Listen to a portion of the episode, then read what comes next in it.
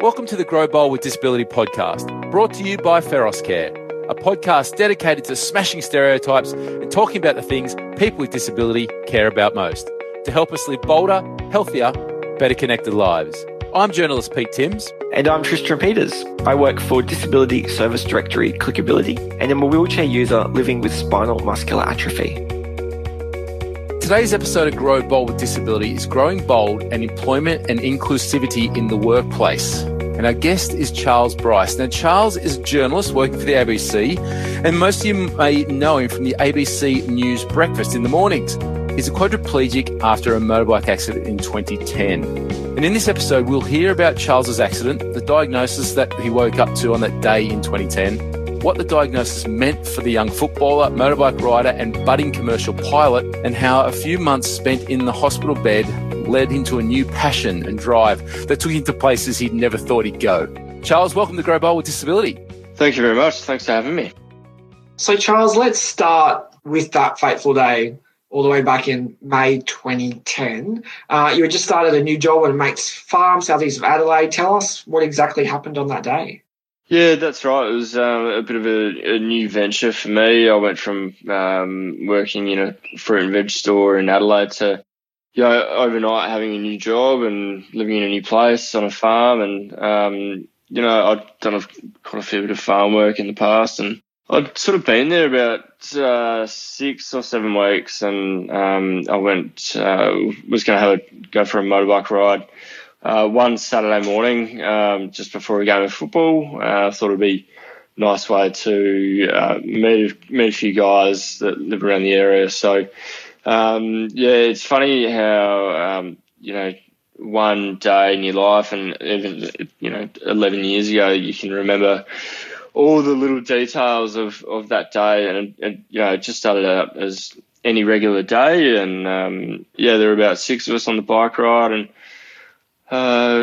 yeah, probably only, you know, a couple of kilometres from home, you know, not long after we'd sort of rebunched and got together, we headed off again, and yeah, not long after that, I came off the motorbike, and I sort of, I lost consciousness, and sort of came to not long after, and I immediately knew something was wrong, and you know, I had plenty of motorbike accidents in my 19 years before that, but this one felt a little bit different. I sort of knew that, yeah, it might have been a little bit more serious. So I grew up not knowing what a spinal cord injury was, so I was sort of lying face up in the dirt, you know, fighting for every breath of air, and then not being able to move a muscle to, you know, I couldn't grab the phone that was in my pocket to call for help. I was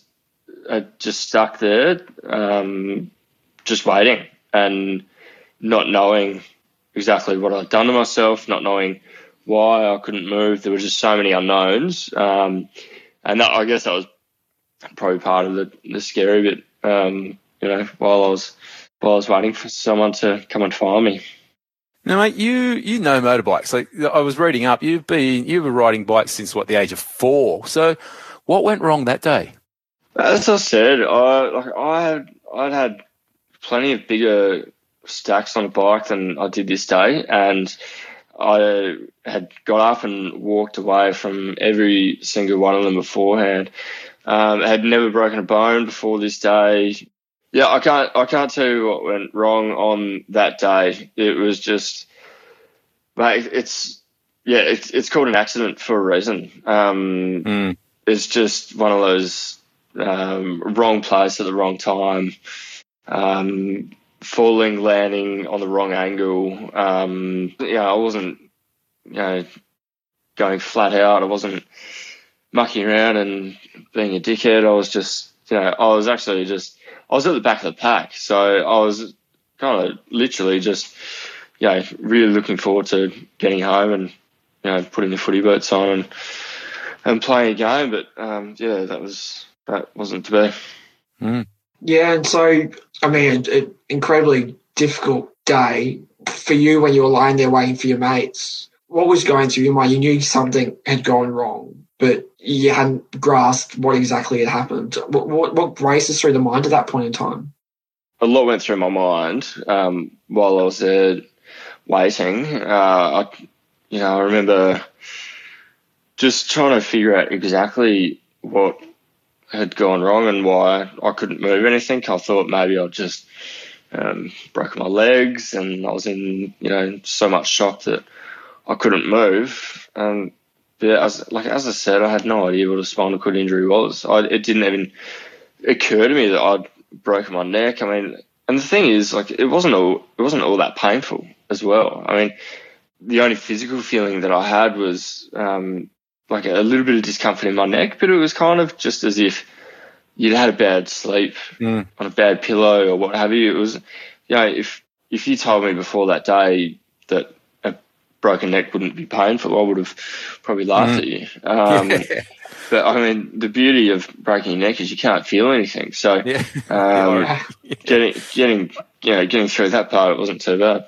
Yeah, so 24 hours later, you discover that you've shattered 2 vertebrae in your neck and completely severed your spinal cord, and the doctors told you you'd never walk again, that you'd be quadriplegic for the rest of your life. Tell us about the moment you hear that news. Where does that sort of news sort of take a person in their mind?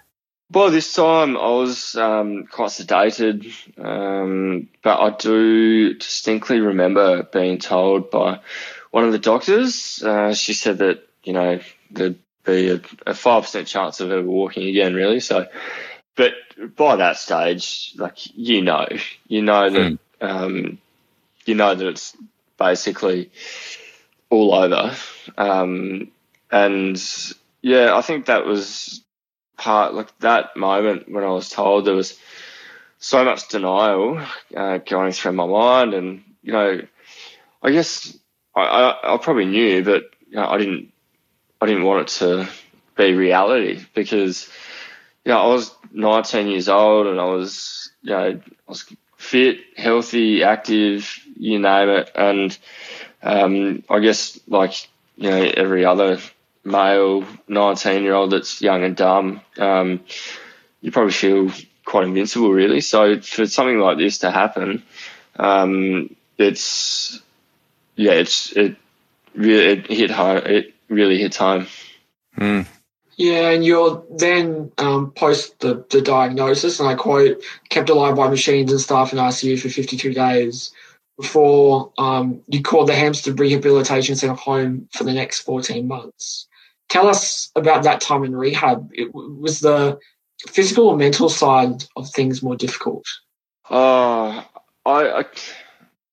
tricky. I kind of like to think that I was quite mentally strong throughout it. I tried not to have bad days. I'd probably tend to think that I had only bad moments throughout days, but.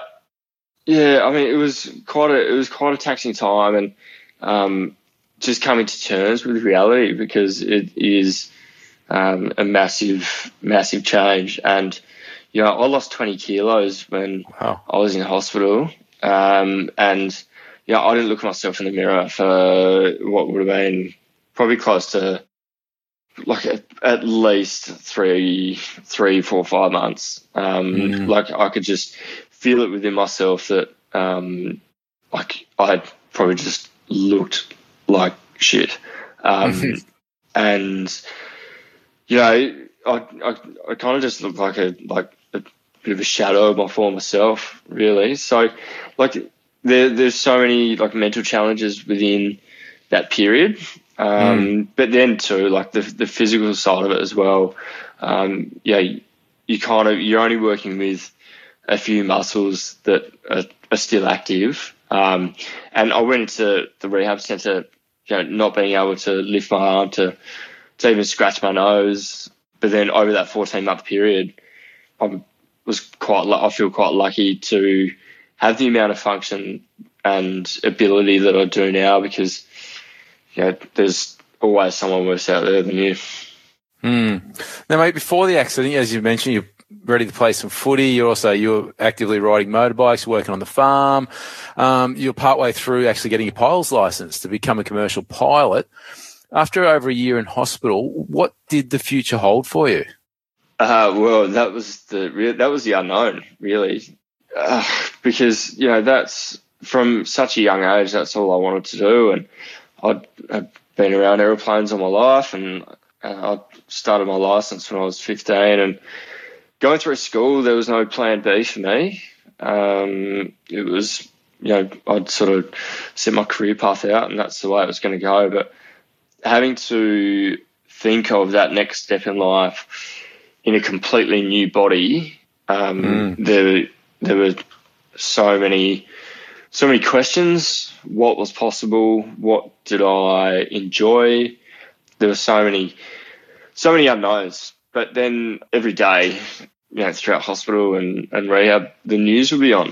I'd always have my telly on, and, you know, there were episodes of news bulletins on what felt like every second hour. So I watched quite a lot, and it sort of helped pass time in rehab, but also started getting quite a bit of enjoyment out of it and quite an interest in it. And, you know, throughout school, my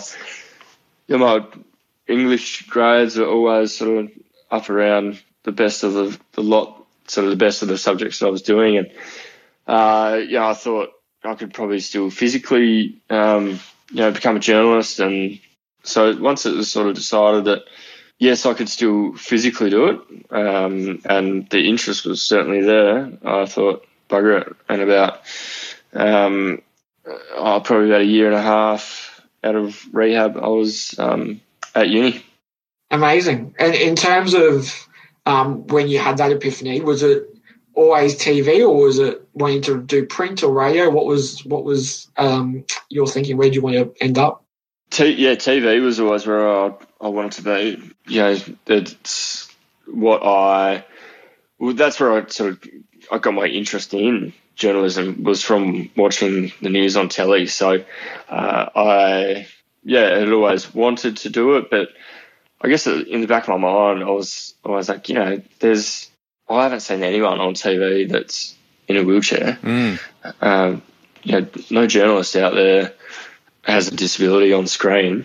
And, you know, so that was a bit of a challenge. I thought that I would give myself, but then too, like I was, you know, at that point in time, I was just hoping to get through uni and pass.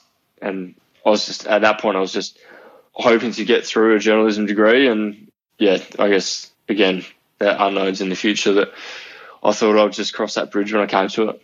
Yeah, nice. One step at a time. Nice.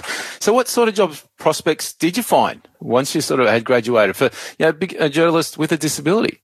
Well, it's a very competitive market, journalism or media in general, because really you're fighting up against jobs that can be covered across three or more different uni degrees. So you've got journalism, communications, media.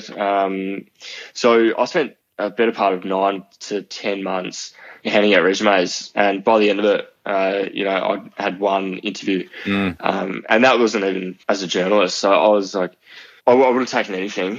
And then, yeah, by the end of that time, I was just sick of it, and I stopped looking for work. I stopped handing out resumes, and I had a few other projects on the go at that point in time. So I was quite content in actually not sort of having a job at that point. But, yeah, lucky enough to get a call from the ABC. I had done a bit of placement throughout there at the end of my degree. So, yeah, I got a phone call from the ABC, and I was able to start part-time at the ABC in the online and digital space. Nice. And so on that, you're a digital producer for ABC in Adelaide, and people can see you reporting most mornings on ABC News Breakfast. You mentioned how competitive it is to become a journalist. I find sometimes as a parachuter myself, I have to prove myself above and beyond some of my able-bodied peers. Do you find you have to do the same in your role, or is it just a degree of acceptance and that? I mean, I always try to do my absolute best, no matter the situation, and that has been the case, you know, even before I was in a wheelchair. So, I mean, it is competitive. I guess, you know, in a way, I've just been very, very lucky to end up in the role that I have been. But I know that there would be people out there that would absolutely, like, they would give absolutely anything to be doing the role that I'm in. So, I'm certainly not taking that for granted. And I go out there every morning with that in mind and trying to do the absolute best I can because I would hate to be doing anything else. I'm absolutely loving my role at the moment. Yes, they're very early starts at getting out of bed at 4 a.m, but it leaves me the afternoon to do whatever I like. So it's I've come to learn that morning is the best time of the day, so I'm absolutely loving it. Now, mate, this is all about employment and then inclusivity in the workplace. Do you think employers have reservations about employing people with disability? Is it obviously you haven't really come up against it, but do you think it's a big thing out there at the moment? I guess partly, in a way, it's hard for me to say really because I don't own a business, but I do know plenty of people with a disability that has had trouble, I guess, getting back into that workforce. I would really hope that they don't have any reservations about people with a disability. I mean, it has been proven that we are more productive, we take less sick days off work, it is 2022 now, so, I think every day that goes by is another day where we are closer to having absolutely everyone being accepting of people with a disability, and that includes in the workforce as well. So, I've sort of always looked at it as, there's never been a better time to be disabled because, where everything now is becoming more and more accessible, in not just in the workforce but in day-to-day life as well. So, I would generally hope that people aren't, hiding away or actively deterring from employing someone with a disability. And on that, I speak to a number of my mates who are in power chairs like myself, and they often don't disclose that they have a disability when they apply for jobs for fear that there might be some sort of discrimination. When you were applying for jobs prior to the ABC, did you disclose that you're a quadriplegic, or was it basically hire me on merit, here are my qualifications? Yeah, I didn't disclose my disability when I was handing out my resume. To me, an initial resume, well, at that initial point when you're just sending out a resume, I didn't think it was all that important. And I guess, it's going back a few years ago now, but I probably was worried about what people and employers thought and whether some would think, oh, no, it's just a bit too hard. But I wanted to look like just everyone else in that pile of resumes. I wanted, my work to stand out, my experience to stand out, and then, if there were, issues down the track in terms of accessibility, then you manoeuvre that when you need to.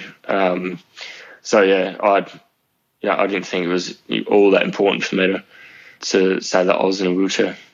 Now, you mentioned earlier that you, in inverted commas, didn't see people like you on TV when you're watching the news or growing up. You didn't see many people with disabilities. What's the feedback been like now from even people within the disability community seeing a person in a wheelchair, a quadriplegic, doing what you do? The response has been really good.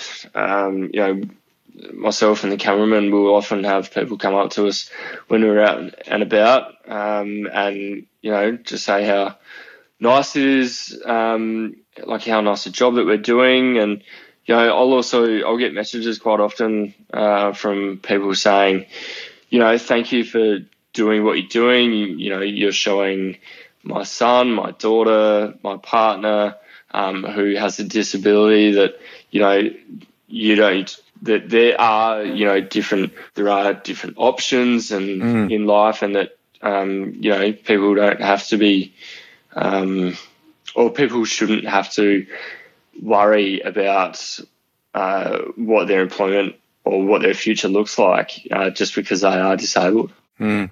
Yeah, representation matters so much. And I was having a conversation with some colleagues at work just the past week around the current labour shortage that we're seeing around the world at the moment. How do you think we advocate that people with disabilities are more than capable than anyone to fill these positions that there's shortages in? Like, how do we get that out there and make genuine change? Oh, no, I wish I had the answers to that, because it would mean that it would be so much easier than what it is. But I think, there are more and more – well, things are becoming more and more visible.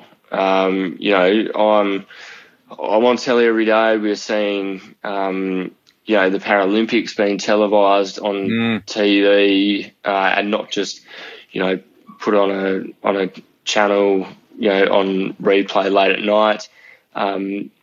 We've got other people with a disability hosting TV programs as well. So it is getting out there. It does take time, though. It would be amazing just to have a magic wand and to throw it around and for things to be different. But, these things do take time, unfortunately. But I guess it is just having to try and change one person's views, acceptances at a time. Yeah. I mean, the workforce has also been turned on its head recently too, now that it's acceptable to work from home. Do you think that's going to work in the favour of people with disabilities seeking employment? Yeah, I think so for sure. And we mentioned disclosing disabilities when you're going for a job interview. Employers might be having to fork out a lot of money to change up their workspaces to make sure it is accessible, whereas with people working from home they may not need to do that, but too, like, and that could also make it a lot easier for people with a disability as well, because everyone has got a routine to get to get up, dressed, ready, what have you. So, it is only going to make things easier. Great. So, Charles, we like to wrap up each episode with the question, what does living a bold life mean to you? Living a bold life means to me, oh, that's a good question. Gets in every time. Yeah, it does. I guess living a bold life for me looks like living a life that I want to live. I'd hate to be stuck at home with no hobbies. I'd love being active and getting out there and stepping outside of my comfort zone as well. Just making the most of every opportunity, because life is so bloody beautiful. There are always people out there that are worse off than you. So living a bold life is just doing what I want when I can, and along the way just having a whole lot of fun. Fantastic. And getting up at 4:00 in the morning is always beautiful too, mate. Well, for about 5 months of the year it is. Come winter it is nasty, very nasty. Oh, yeah. Well, Charles, thanks so much for joining us today here on the Grow Bold with Disability podcast, brought to you by Ferros Care. And listeners can find out more about Charles and his great work at the ABC in the links provided in today's episode show notes. Charles Bryce, thanks for joining us today. Thanks, Dave. This podcast is brought to you by Ferros Care, an NDIS partner delivering local area coordination services in Queensland, South Australia and the Australian Capital Territory. Ferros Care is a people care organisation committed to helping people live bolder lives.